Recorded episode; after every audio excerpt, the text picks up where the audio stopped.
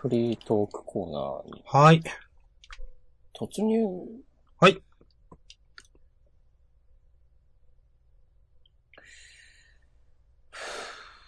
さてさて。いつでも大丈夫ですよ。もしくは今週どうでした？今週はね、何の、何の話からしようかな。この間の土曜日に、お。マジック・ザ・ギャザリングの、うん。ちょっと大きいイベントに、大会に出てきました。お。それ秋葉は、原のお。ビッグマジックっていう、ほう。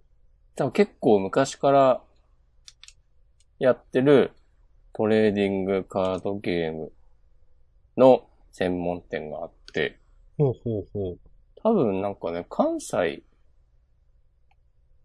大阪とかが本拠地みたいな感じなんだけど、うん予想だと。関東にも都内、秋葉原とか池袋とか、まあ何店舗かありまして、で、そのお店が、えーっと、毎月、大阪で、うんモダンの大会をやってて、うん。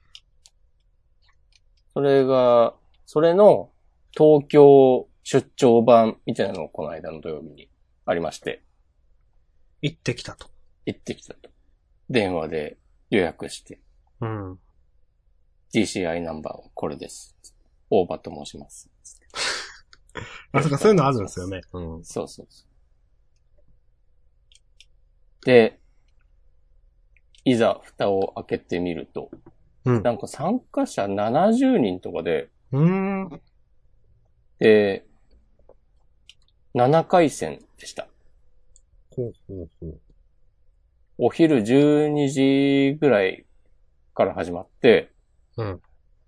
7戦やって終わったの7時過ぎっすね。ほー。めちゃめちゃ疲れた。でしょうね。うん。今までそんな長丁場ないんじゃないですか？そうそうそう。そのお店の大会とかだと、3マッチが最大だったから、うん。まあ3時間ぐらいなんですよ。そうですよね。うん。倍以上。ということで、して、貴結果重は。な体験を。結果はね、3勝4敗でした。あーあこれが全国の壁かと。なるほど。全国ではないが。まあでも、かなり、レベルとしてはなんか、やってる人が来るんじゃないですか。うん。まあ街の大会もそうかもしれないけど。うん。うん。まあなんか、3回勝てたら十分でしょって感じだったけどね。うん気持ちとしては。まあでも逆に言うと、もしこまんその復帰してから1年経ってないですか？立ってないね。で、ここまで登り詰めたわけですよ。いやーもう、あるでこれ、プロあプレイヤー。りますよ。あの、なりますよ。あの、あの、なんだっけ、ウィザーズ・オブ・カコースト日本版みたいな。うん。なんか、なんか、あの、なんかで勝って、カードのデザイン権取ったらなんか面白いの作ってください、なんか。うん。押し込まん。押し込まん。押し込まん。押し込まん。つって。最近はでもそういうのやってないんじゃないかな。あ、そうなんですか？うん。あ、そうなんだ。一番、草さんが知ってるかわかんないけど、なんだっけ、闇の腹心っていうカードわかりますか？いや、わかんないです。それはね、通称ボブって言うんですけど、うん。それはなんか多分ね、なんかの大会で、ボブさんが優勝して、うそのん。デザインの権利を与えられてるカードの。なので、その通称ボブなんですけど、うん。それは、黒、黒1無色1、21のクリーチャーで、うん。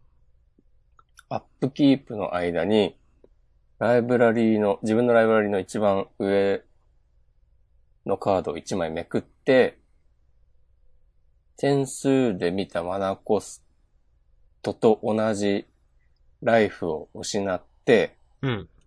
で、それからそのカードを手札に加えるという、なるほど。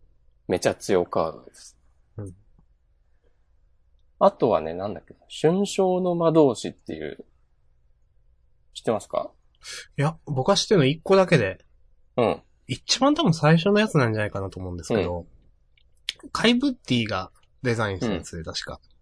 翻弄する魔導士っていうやつで、明日さんの名前からカイブッティという名前が出てくるとはね、思わなかったですね。あ、そうですか。俺はあんま知らないけど、今もやってんのかな？いや、わかんないですけど、うん一応カイブッティってなんかレジェンド的なプレイヤーじゃないですか。うん。そうだよね。なんか、え、あれ、ギネス乗ってるんじゃないですか、あの人。最も賞金を稼いだとか、トレーディングカードゲームに確か。ああ、そうなんだ。うん、確か。がなん、かなんか、僕はやってた頃なんで、ほんと13年、4年前とかに多分デザインした、うん。覚えてますけど、白と赤のマルチカラーで2マナ2、あ、白と青だ。うん。うん2マナ22のウィザードレジェンドみたいなので、えっ、と、場に出た時カード名を一つ指定して、し指定されたカードはプレイできないみたいな。対戦相手はだったかな。非凡な国魔導士ってやつ？あれそれはカイブッティは違うな。カイブッティじゃないぞ、じゃあ。あれ？ちょっと、ちょっと自信ないぞ。翻弄する魔導士。これは？これはカイブッティだと思っていたが。カイブッティじゃなかったな、これは。クリス・ピカル。ピ、ピックだうーんああ、違う人だね。違った。すいません。あるある。大丈夫でーす。インビテーショナル00春優勝者。ああ、だいぶ昔か。うん。カイブッティは違ったな。カイブッティのカードもなんかあったの覚えてるけど。まあでも、似たような効果だね。あ、そうなんですか。あ、そんなことないか。非凡な国魔導士。うんうん。ファイブっていうのは、えーあ、ウィザードをサクると、呪文を打ち消せる。はあ、はあはほうほうほあ、ああ、なるほど。うん。まあ、なんか。あ、そうですね、確かに。結構、完封できそうな。う。はい。まあ、こういう、いわゆるインビテーショナルカードという、なんか、すごいトーナメントかなんか大会に勝った人が、えっ、と、権利としてカードをデザインする権利が与えられるというのが、マジック・ザ・ギャザリングで、昔、うん昔？今はもうないんですかね？最近聞かない気がする。えー、なんか面白い仕組みだよね。うん。いや、楽しいと思います、なんか。うん。あもちろんね、そそのまま、うん、採用されるんじゃなくて、ちょっと強すぎるやろっていうのは、ちょっと弱体化させて、会社の方が。いい感じに調出したり整はするんですするって。で、なんかそのカードのイラストが、そのプレイヤーのちょっと似顔絵っぽくなったりとそうそうかそうして。そカイブッティなんかは、なんかちょっとおデブちゃんだった、イメージがありますけど。う。そうなんだ。うん。まあ、それ、そういう風になれるかもしれない。そうですね。可能性があるという。そして、押し込まんという名前のカード。どんな能力にしよう。すごいね。宝くじ当たったら何買うみたいな話だな。まあいいじゃないですか。うん。んはい。はい。なるほど。なかなかね、いい経験でした。それは、えっ、と、その出張版として東京であるのは、たまになんですか？今回がね、多分初めてだと思う。ああ、なるほど。東京でやったのは。うんいつもは、その、大阪の、なんとか区民センターみたいなところでやってるっぽくて、でもなんか、順調に押し込まもステップアップしてますね。でも、やっぱね、たくさんカード買ったからね。使っていかないと。どうするんですか？あの、グランプリとかは。グランプリとかね、いやでもなんか、出てもいいかなという気持ちになってきた。だって、だいぶその街の大会で経験値積んでるわけじゃないですか。うん。だから今更そうね、なんか、うん。記憶でするってことはあんまないんじゃないかなと話聞いてると。うん、もうね、だいぶ慣れた。うん。まあもちろん知らないカードとかはまだあるけど、あるけど、でも、そのモダンなら、あの、あのデッキだなみたいなのがざっくりわかるようにもなってるだろうし。し、そのなんか、なんだろうな、遊んでる最中の振る舞いとかも、うん、うん、うん。こういう時どうすればいいんだみたいなのも、なくなったし、いいじゃないですか。やっていきます。はい。はい。やっていきますか。えーやっていく気持ちで、うんまたね、新しいデッキを組みます。おそうなんですか？はい。今のバラさず？今のカードを、今のデッキのカードを流用しつつなるほど。ですね。じゃあまた何十万飛ぶわけではないですね、一応。今度のはね、な多分1万円もせずにあ、そうだ。揃うんじゃないかって気がする。うん。本気、本気でなんか土地とか買わなければ、呪文は全部、あ、マーフォークデッキを作ろうと思いまして。マーフォークって、はい。いろんなそのエキスパンションにまたがってあるんですか？それともこれに集中してるみたいなやつなんですか？薄く、パラパラありますね。うーん。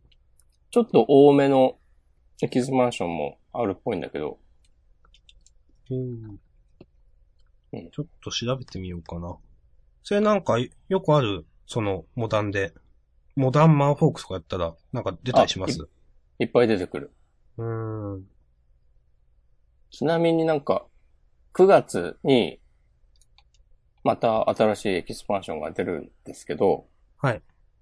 そこが、そのエキスパンションはなんかね、明日さんがやってた頃にあったのかわかんないけど、ドミナリアっていうとこがはい舞台なんだって。聞き覚えある、はい、あります。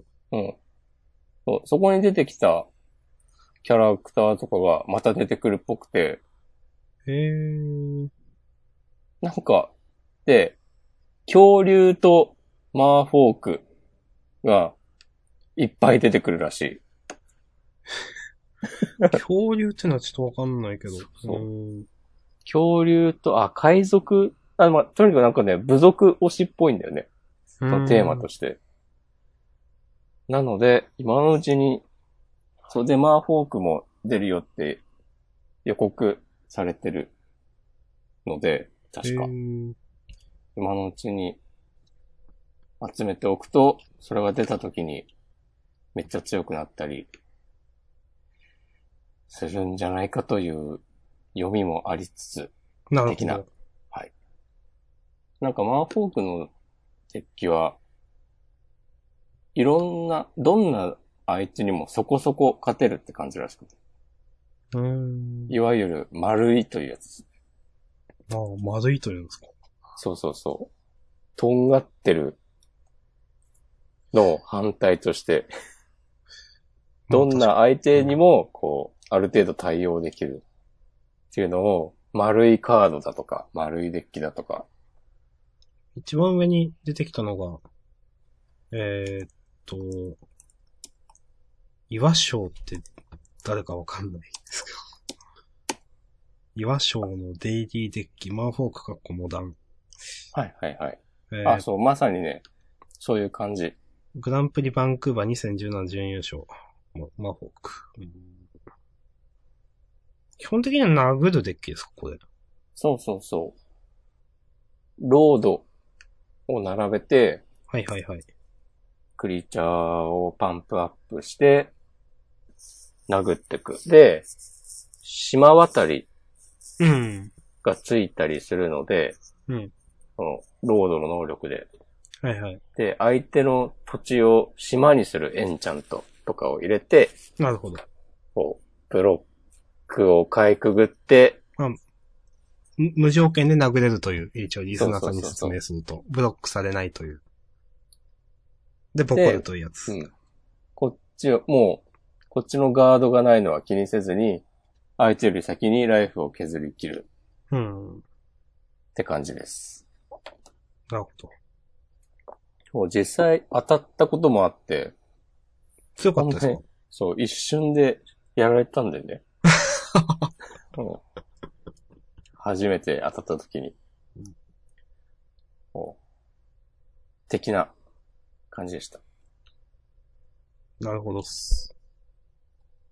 よろしくお願いします。はい。私はどうです、か？はい。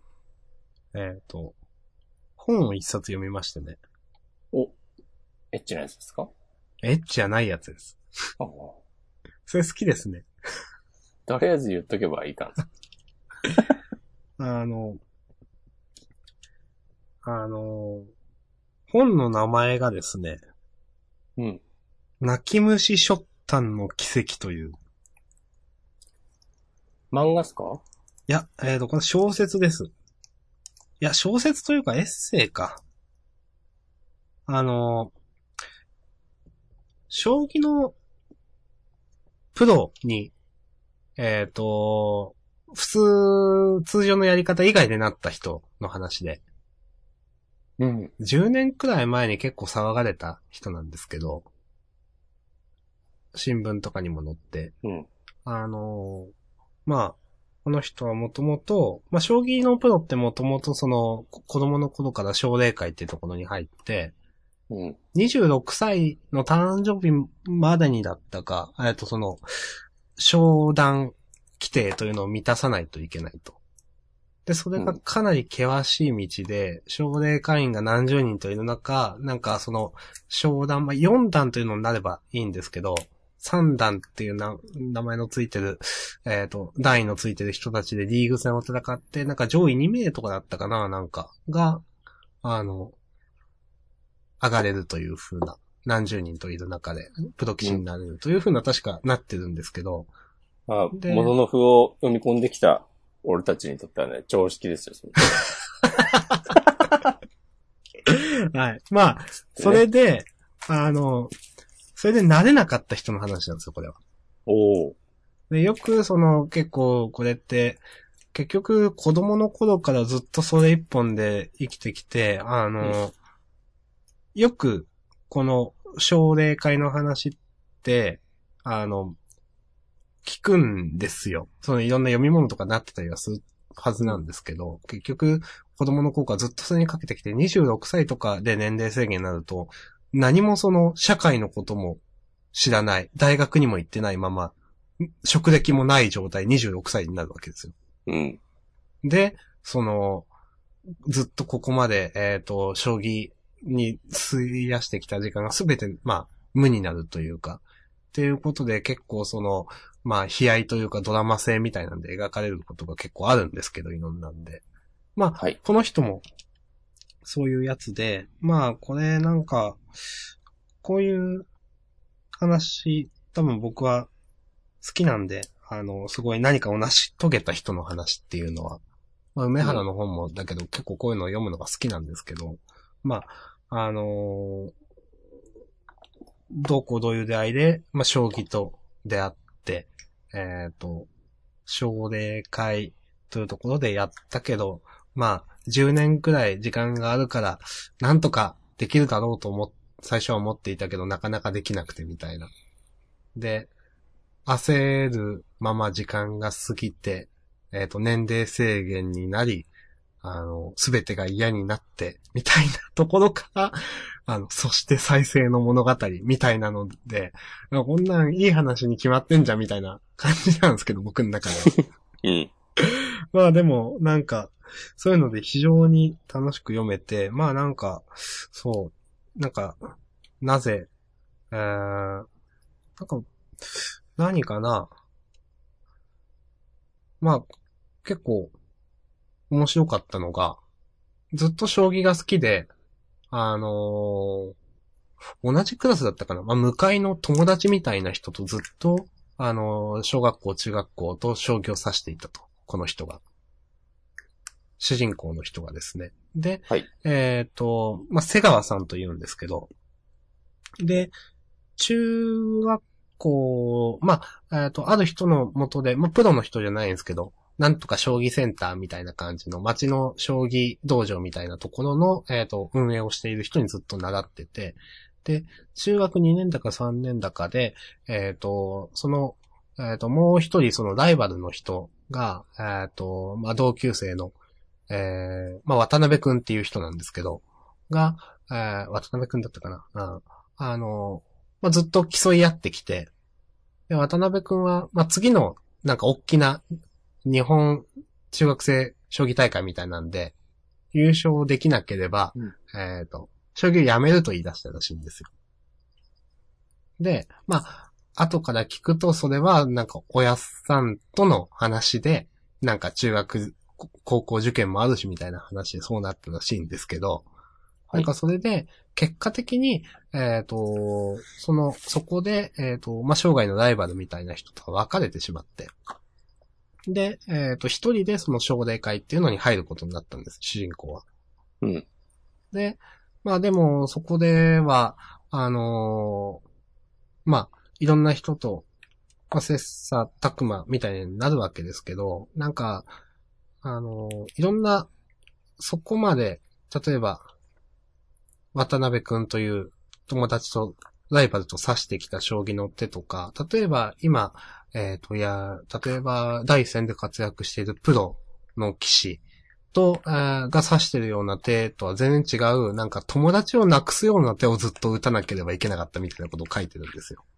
もうお自信も何もない世界というか、うん。勝ちが全てみたいなうん。で、そういった中でいろんなプレッシャーの中でやってて、もう何が、あの、正しいのかというか、何がいいのかわからなくなってって、ずっと焦るまま何も解決しないまま10年くらい時が流れてしまったみたいな、らしいんですね。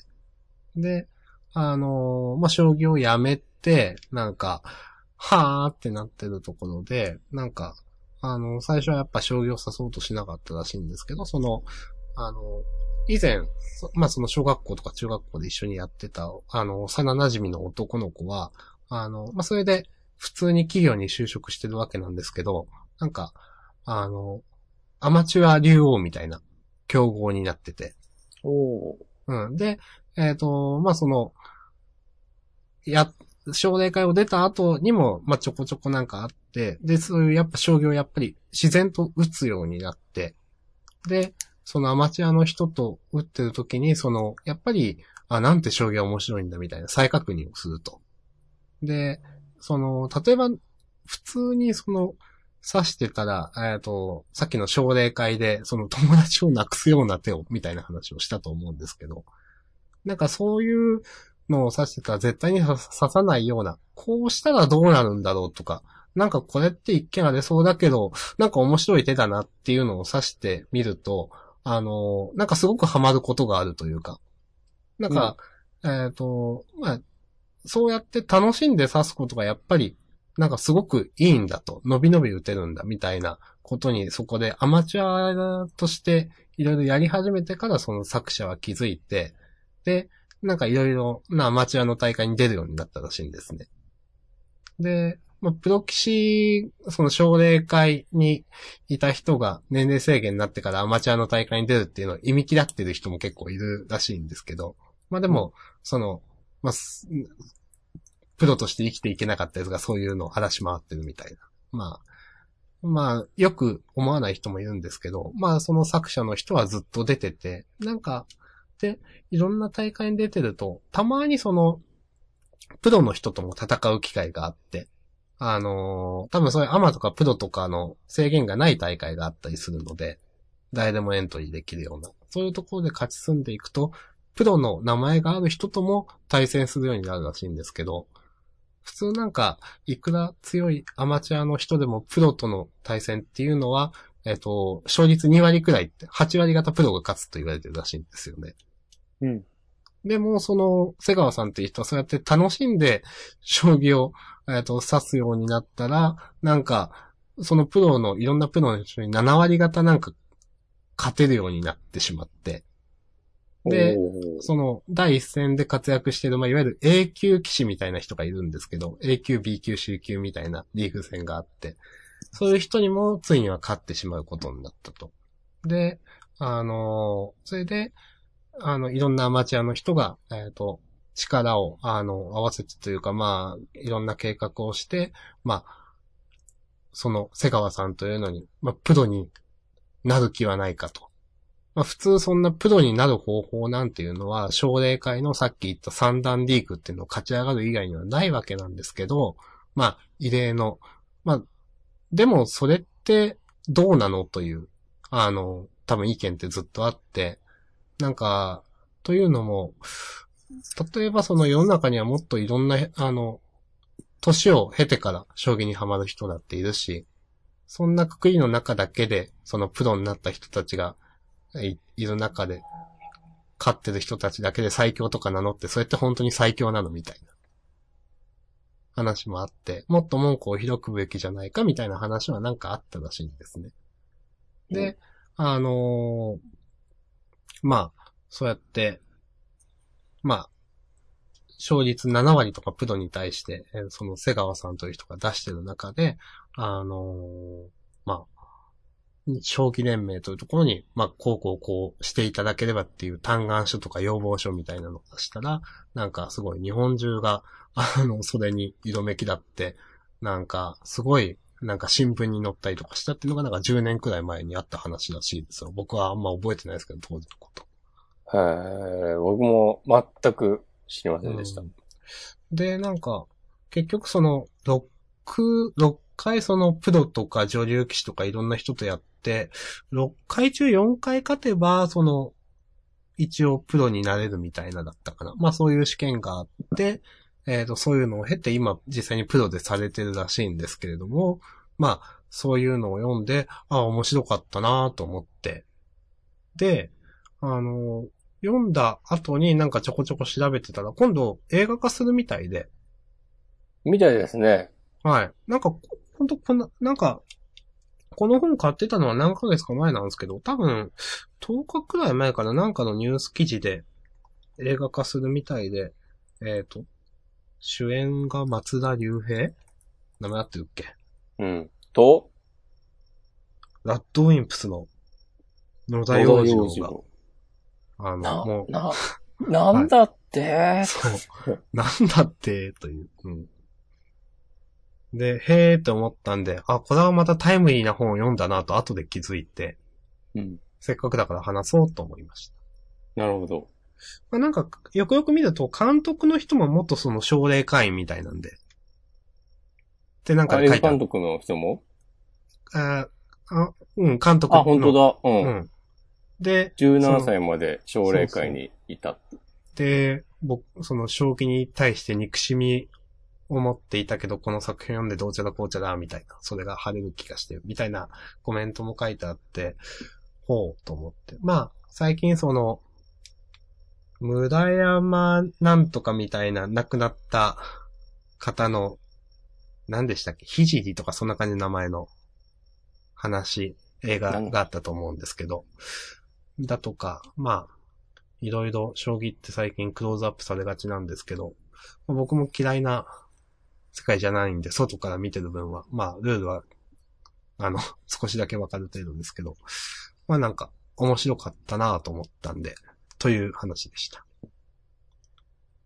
あの、まあ、最近将棋、ね、藤井四段ああ、そうですねの。話とかで湧いてますけども、イカ様疑惑みたいなやつはどうなったんですかね？あれはですね、あったよねなんあか、りました。あの、席を立ってスマホで、うん。こう、指し手を、なんかカンニングみたいなことしてんじゃないか、みたいな。あれ、うんなんもなかった、なんか、あれはですね、そういうことにはならないみたいな。最終的に、その、うん。三浦さんという、うん。八段だったか今九段だったか忘れましたけど、騎士の方が、まあそうじゃないかと言われてたんですけど、うん。いざこざがあって、うん。最終的にその、あの、運営側、会長みたいな人たちが何人か辞める格好になって、その、うんえっ、と、騎士を辞めるんじゃなくて、その会長職というか。うん。で、その運営側が刷新されて、結局その、多分、イカスもやってないという風なうん。終わり方になってます。そうだよね。なんかうん、ざっくり概要はなんか、そうですね。まあ、ただ、そうなる可能性もあるし、もうそれくらい、その、ソフトが強いって、あの、証明されちゃったんで。うん。まあ実際本当のその、タイトルホルダーとどうっていうのは、わかんないですけど、まあ、僕もたまに見てましたけど、電王戦というやつでね。はい。うん。面白かったですよ、あの一連のやつも。まあ、そういう話です。明日さんは昔から将棋が好きだったんですか？いや、なんか、ああいうドラマ性があるやつが多分好きなんですよね。結構、人が濃かったりするので、で、まあ、将棋自体も昔はなんかクラブとかでやってましたけど、でもそんな、穴熊くらいしか知らないみたいな。あ、定石みたいなやつ。はい。うん。囲いとかは全然わかんなくて、うん。ちょっと一個二個知ってるくらいで、全然強くもないんですけど、うん。結構その、例えば電王戦とか見て、あ、面白いなと思ったんですけど、うん。なんか、電王戦なんかは特に結構その、あの、プロデュースがドワンゴでしっかりしてたんで、うん。あの、なんか、プロモーションビデオ作る人も、プライドかなんかの、あの、専属とかでいろいろ作ってたような人たちで、煽り PV みたいなのよく作る人たちで、うんで、なんか、まあ、そうやって、騎士の人をひ知っていくと面白いじゃないですか。うんうん。なんか、この人はどういう人で、なんかどういう今までいきさつがあってとか。なんか、だから例えば、そういうので結構なんか、好きになることとかありますね。多分それって、よく、いろいろプロゲーマーの人たちの話とかも結構見たりするんですけど、僕も、その、例えば格ゲー、ストリートファイターとか全然やんないですけど、話聞いてるだけでもなんか人間関係とか面白いなと思うし。うん。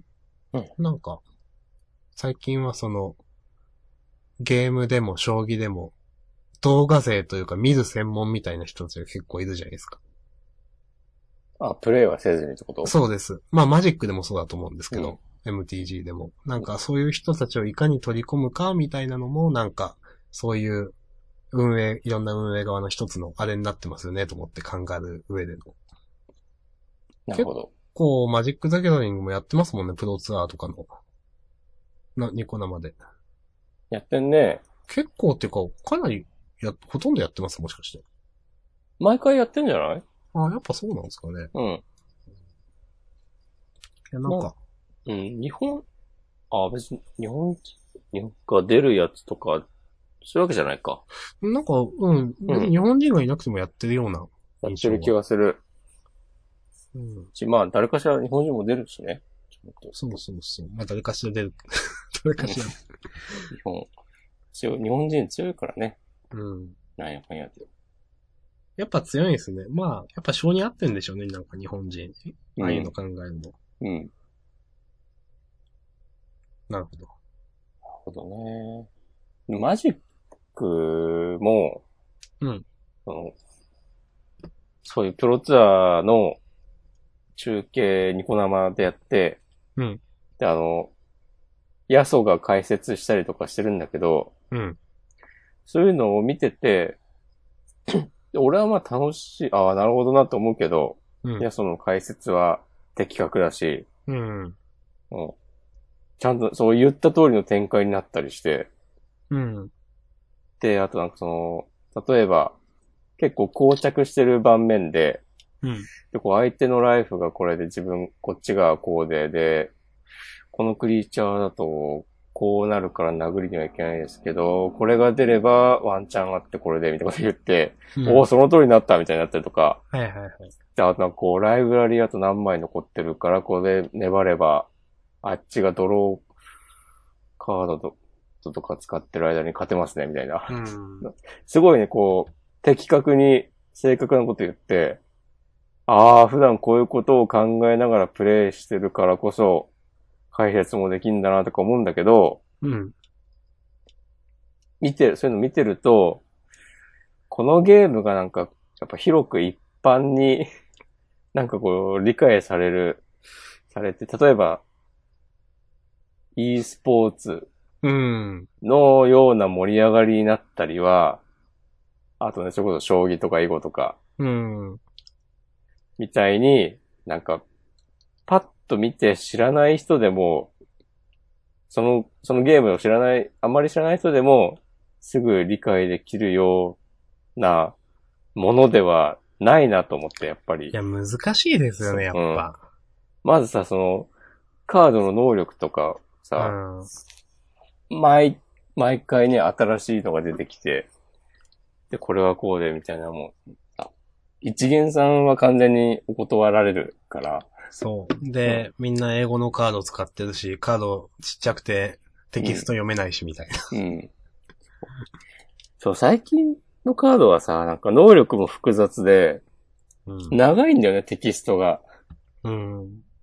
で、まあ歴史が続いてるゲームだからこそだと思うんだけど、その能力も、な、まあ複雑だから長いんだけど、うん。なんかこうなってる時に、これをこうして、こうすると相手のカードがこうなってみたいなのがね、はいはいはい。すごい難しいんだよね。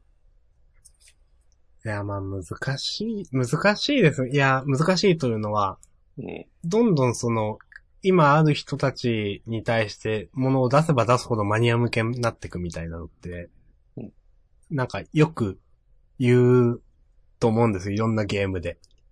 はい。例えば、よくある言うのが、シューティングなんかは、アーケードとかでもある。うんなんか、シューターの人たちに対してやってたらどんどん難しくなって、本当に初心者お断りみたいな空気になっちゃったみたいなのがシューティングだと思うんですよ。うん。うん。で、そういうのもあるし、まあ、マジックなんかもそのカードをデザインする上で仕方ないのかなと思うところもありますけどね、と思って。うん。一応、なんか開発のスタンスとしては、うん。コモンとアンコモンのカードは、あんまし複雑じゃないようにうん。して、で、その分、レアとか神話レアのカードは、その、まあ、初心者はもうわかんなくてもいいみたいな。まあ、それだけ尖ってるけど、うん。使いようによって強いみたいな、そうそう。とか。うん。感じらしい。基本方針として。うん。なんかその、能力の説明が長いせいで、うん。フレーバーテキストを入れる余地がないんですよ。そうですよね。それがね、ちょっと面白くないなって。うん。あの、フレーバーテキストというのはですね、お願いします。はい。まあ、直訳すると、フレーバーという匂いなんですけど、よく、例えばその、あの、マジック・ザ・ギャザリング、まあ、他のカードゲームどうなのかわかんないですけど、えっ、と、まあ、カードの、えっ、と、タイトルというか、まあ、名前があって、その中に効果みたいなのがあるんですけど、これはこうこうこういう、まあ、強さのカードですよという。で、そのゲーム上の効果、相手と対戦する上では全く必要のない、その物語の、えっ、と、世界観を表すテキストが表示されてるんですね。あの、それをフレーバーテキストと言います。一応ね、新しいカードが出るたびに、この背景せとなる世界の、もう新しい物語が生まれて、そうなんですそ。れに合わせてカードがすられている。一応そのいろんな次元というのがあって、今回はこの次元のお話ですよと。で、さっきちょっと出たドミナリアというのもその中の一つで、以前舞台になった、えっ、と、ところがもう一回今度舞台になって、いろんなカードが出るんじゃないかと、再読されるんじゃないかみたいな、まあ話もあるというのがさっき言ったお話ですね。うんまたアレフガルドが舞台のドラクエが出るみたいなイメージです。ああ、まあそうですねそ。うん。そう。また関東地方で、が舞台のポケモンが出ますみたいな。そうそう。で、その、それぞれの世界の中で、なんか、有名人もいるんですよね、いろんな。そうそうそうそう。あの、なんとかの熟練の魔術師みたいな人たちだとか、なんかの部族の長だとか、うんなんかいろんな人がいて、それぞれなんか、あのー例えば言葉を残してたりするんで、そういう、なんとかの、なんとかはなんとかだわ、みたいな、なんかそれらしい言葉が、ねえとなんとかの長のなんとかの言葉みたいなのが フレーバーテキストとして載ってたりするんですよ。うんで、そういうなんかストーリーでも重要なキャラクターのカードはやっぱゲーム内でも強かったりそうそうそうみ。たいなのがあって、まあ、そういう背景のストーリーを知らなくてもゲームは遊べるけど、まあ知ってるとより楽しめる。うんあ、この人はこういうキャラクターなんだなとか、うんあなんとなく、なんとなく分かってくるんですよね。うんそうなんです。で、今、押し込まんが言ったのは、その、えっ、と、フレーバーテキストではない、その、通常ゲームをするときの効果の、えっ、と、欄の、えっ、と、文字数が多すぎて、フレーバーテキストを入れる余地がないのがちょっと寂しいなというお話でした。うん。うん。なるほど。はい。結構あれ面白いですよね。うん。俺はね、対抗呪文のフレーバーテキストがね、好きだったんだよな。お、いつのやつですか？テンペストかなもしかして、あまあ、お粗末などうせ呪文お粗末な呪文だったんだそうれですよ。ね。うん。これいいよね。それいいですよね。まあ、あの、対抗呪文というのが、まあ、ジャンダンで以前も言ったかもしれないんですけど、まあ、その、まあ、大体、どんなカードでも、その対抗呪文というので、えっ、と、場に出る瞬間、えっ、と、まあ、効果が発動する瞬間なら、えっ、と、消すことができるというカードですよね。うん。うん。どんな、えっ、と、例えば、クリーチャーという、えっ、と、モンスターを出すやつとか、えっ、と、クリーチャーに何点を与えるみたいな魔法みたいな、えっ、と、いろんなカードがあるんですけど、すべてのカードは、えっ、と、呪文という扱いになってまして、その呪文を唱えるときに、その呪文自体を消すカードというのが対抗呪文というカードで、うん。まあ、どんなカードもその対抗呪文をされると、まあ、全く意味をなさずに墓地へ行ってしまうというので、そういう、まあ、どうせお粗末な呪文だったんだろう。さ、というふうな、うん。という、そうそう。そのゲームの中でのカードの効果とフレーバーテキストがバッチリ噛み合っているっていう。そうですね。こういう、いいんですよ。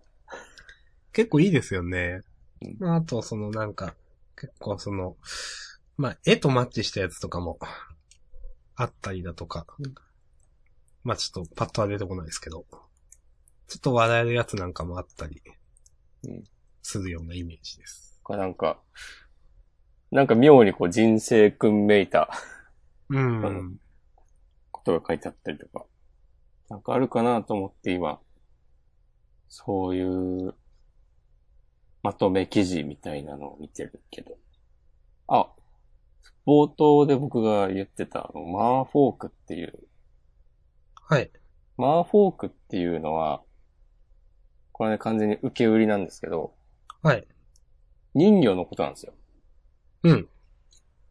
で、えーっと、よく、マーメイドって言うと思うんですけど、ああ、はいはい。あれは、マーフォーク、女のマーフォークをマーメイドって言うんだって。うん。で、男の場合は、マーマンっていうらしい。ああ、なんか、名前くらいは聞きます、ね。そう。で、男女合わせた種族を、マーフォーマク。フォークという。で、そんなマーフォークのカードを強化する能力を持っている、アトランティスの王というカードがありまして、うん。マーフォークは人魚、うん、っていう前提で、うん。で、フレーバーテキストが、俺たちに、俺たちには足はない。戦士は吐き捨てるように言った。逃げるのをやめたからだ。つってね。うん。お、明日さんはあんまりピンとこない。いやいやいうん。や、まあ。まあまあ。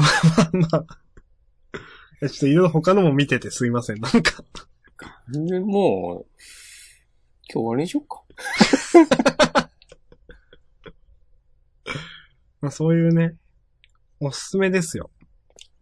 そう。これね、僕、最近の僕はまあカード集めて、デッキを組んで、えー、大会やらに参加しておりますけど、ね、もちろんコレクターみたいな人もいて、うん。そのエキスパンション出るごとに全カード1枚ずつ集めて、並べる。順番通り並べるみたいな楽しか、楽しみ方もありますし。まあそうですね、コレクターズアイテムではありますからね、一応。うん。よかったら皆さんも、買ってみても、いかがでしょはい。まあちょっといろいろフレーバーテキストまとめてあるようなまとめサイトみたいなのも結構ありますんで、見てると楽しいと思いますよ。う。ツイッターに流れてくる名言よりかは多分楽しい。そうかもしれないですね。またそういうこと言って。あまあ、そうっすかね、まあ。またそういう話になる。またそういう話になるのはやめますか。私の運命は私が決める。お、そう今見てました。おフォースオブビルでしょイエス。う。うん、いいですね。うん。意志の力という。めちゃ強カード。うん、はい。うん。なんかね。ん？具体的には出てこないけど。いつか誰かが私を打ち倒すだろう。だがそれは今日じゃないしお前でもない。対抗呪文やっけ？ってレスがついてるけど、本当かどうかわからない。それは何を見たんですか？これは、2チャンネルのまとめサイトですね。ああ。MTG で好きなフレーバーテキストといえば。うん。うん。はい。はいじゃあ、次回までに、各自、好きなフレーバーテキストを3つ以上、選んでおいてください。そうですね。あのーぜひ、メールしてください。ああ、そういうこと？いや、なんでもメッセージでも、なんでもいいですけど。うんうん言ったらね、あの、おーって言いますんで。はい。はい。さて、さて、なんかありますか？うーん。あ、買ったかな？明日さんはないですか？うーん、最近、先週もお話ししたんですけど、なんか運気の説、話はい運気が上がる話？運気も関係あんのかな？なんか、知らねえよって話だよね。運気が上がるかどうかは。あの、なんか節約とか、はい。なんかやれることはやろうというふうになんか思っうん。たときに、クレジットカードの特典っていろいろあるじゃないですか。ポイントに応じて、みたいな。みたいなのもあるし、例えば海外旅行の保険だとかが自動でつくよだとか。あとなん、か、例えば車のロードサービス。まあ、JAF っていうのがありますよね。はいはいはい。なんかなった時レッカーがどうちゃらだとか、うん。あの年会費がどうちゃらだとか。そういうのもその自動で無料でつくよみたいなカードもあったりするんですよ。おー。で、僕 JAF は入ってないんですけども、僕車運転するんで、あ、うんなんかせっかくだからそういうのちゃんと作っとこうって。まあ、はっきり言って使うことは一切ないし、一括でしか使わないんですけど、分割もリボンも使わないんですけど、まあ持つだけ持っとこうかな、みたいなうん持っとくだけでそういうのができるんで。うんというので、なんか、いろいろ調べてみると楽しいなと思って、カードをちょこちょこ作ってるのが今週です。なるほど。うんあ。れ？先週は、講座を整理したんだっけ？先週はですね、えっ、とええ、講座を整理して、うん。あの、なんか、そう、えっ、と、例えば、日経新聞を読もうと思うとお金がかかるんですけど、どっかの証券会社をで講座を作れば読めるんですよね、とか。はい。あと何を言ったかな？もう一個なんかある。もう一個なんかある。えーっと、そう。なんか、iPhone のアプリで、うん。なんか、その無料で雑誌が読めますよみたいな。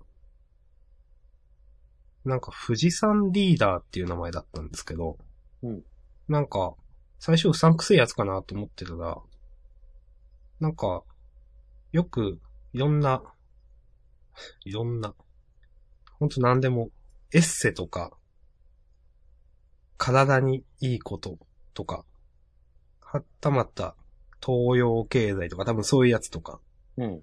何十種類が、その、うーんと、たまにその、ジャニーズかわかんないけど、人が黒塗りになってたりはするんですけど、表紙とか。はいはい。まあ、ジャンプでもあるもんね。うん。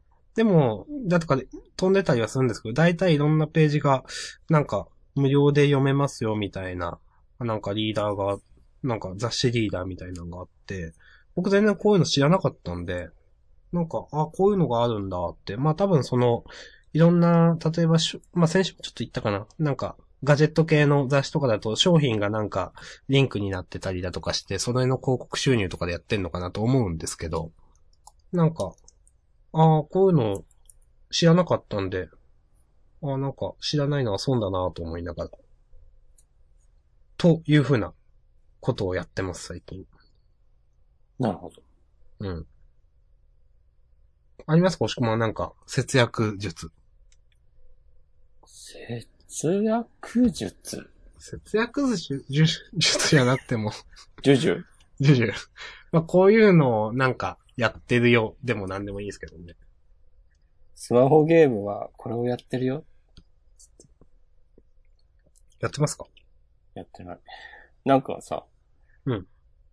グランブルーファンタジああ、はい。ーをやってる人、なんか多分ツイッター連携すると勝手にツイートするんだろうけど、うん。そういうのよく見るなと思って。それで今言ってみただけ。いや、わかんないですけど。文脈、難しかったね、ちょっとね。すいません。なんか、うんいろんなね、大人気ですね。フェイト、グランドオーダーとか。お、ディス、ディスですか？えいや、全然、そうですか。やってないんでわかんないですけど。うん。さようでございます。僕は、あの、最近、カロリー管理をしてみています。おはい。うん。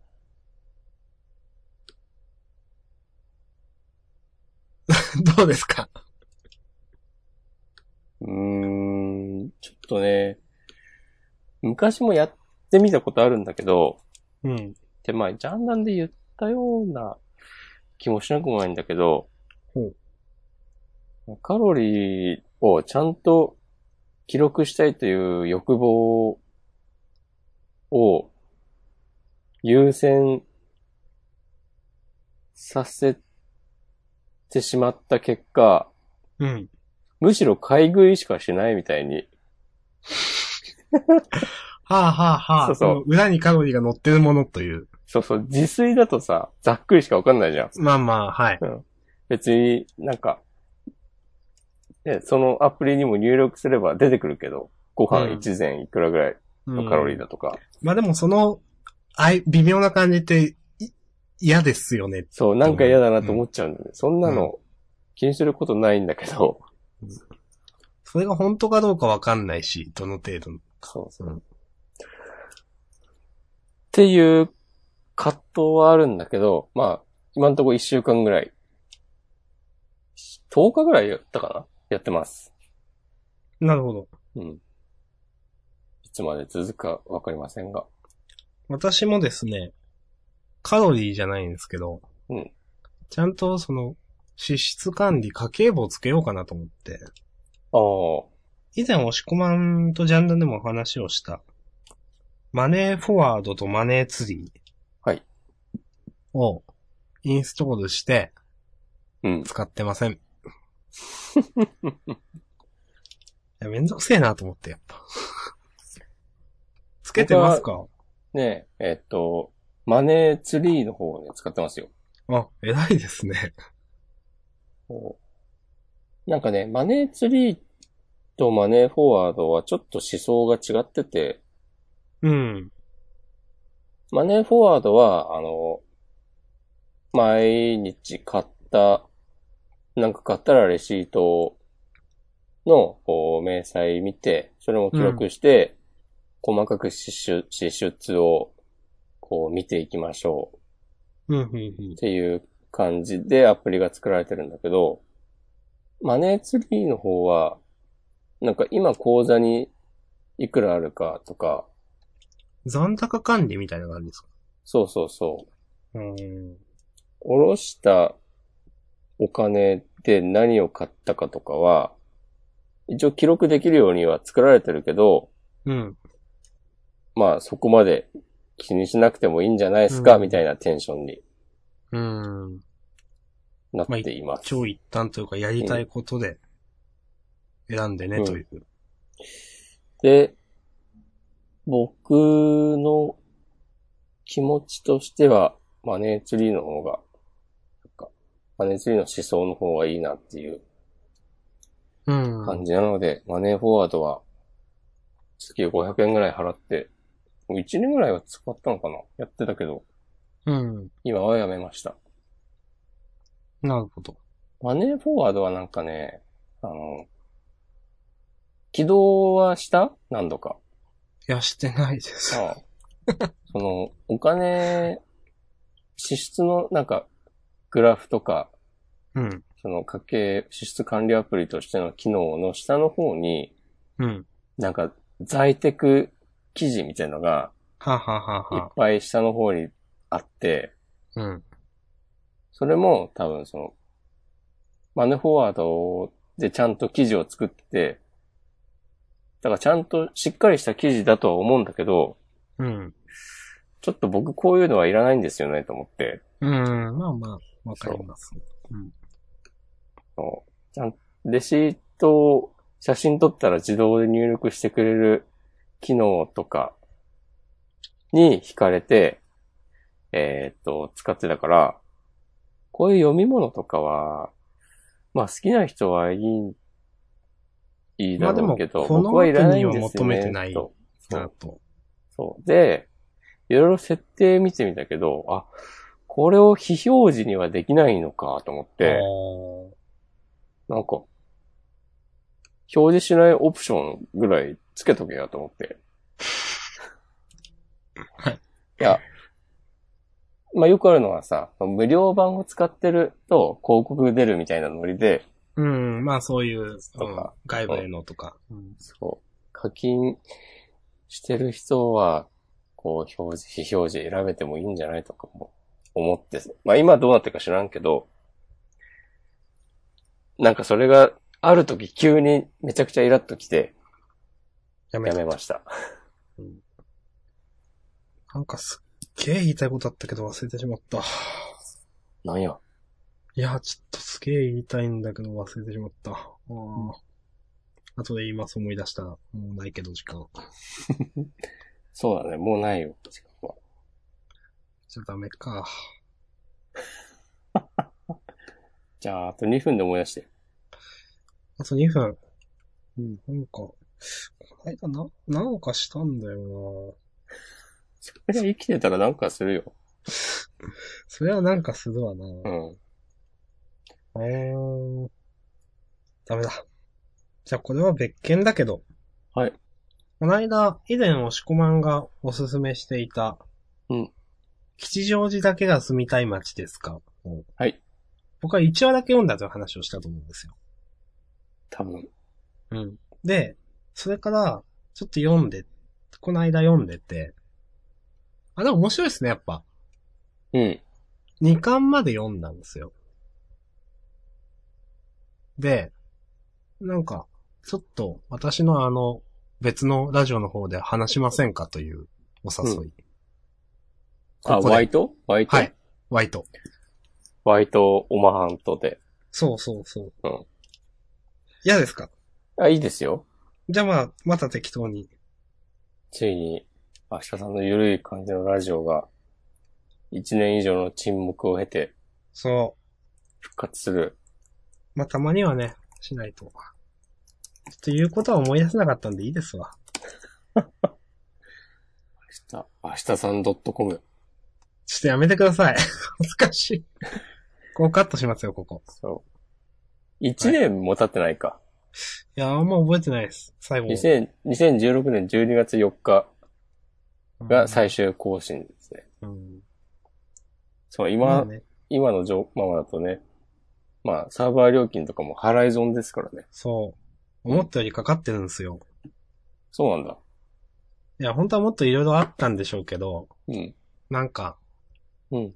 なるべく最初、その、うん。かん、多少お金がかかっていいから簡単なやつにしようとか思って、うん。ワードプレスが簡単に入れられるみたいな、わかんないけど、うんなんか、初心者向けみたいなのでいろいろ選んで、結局、よくあるロリポップサーバーみたいなのあるじゃないですか。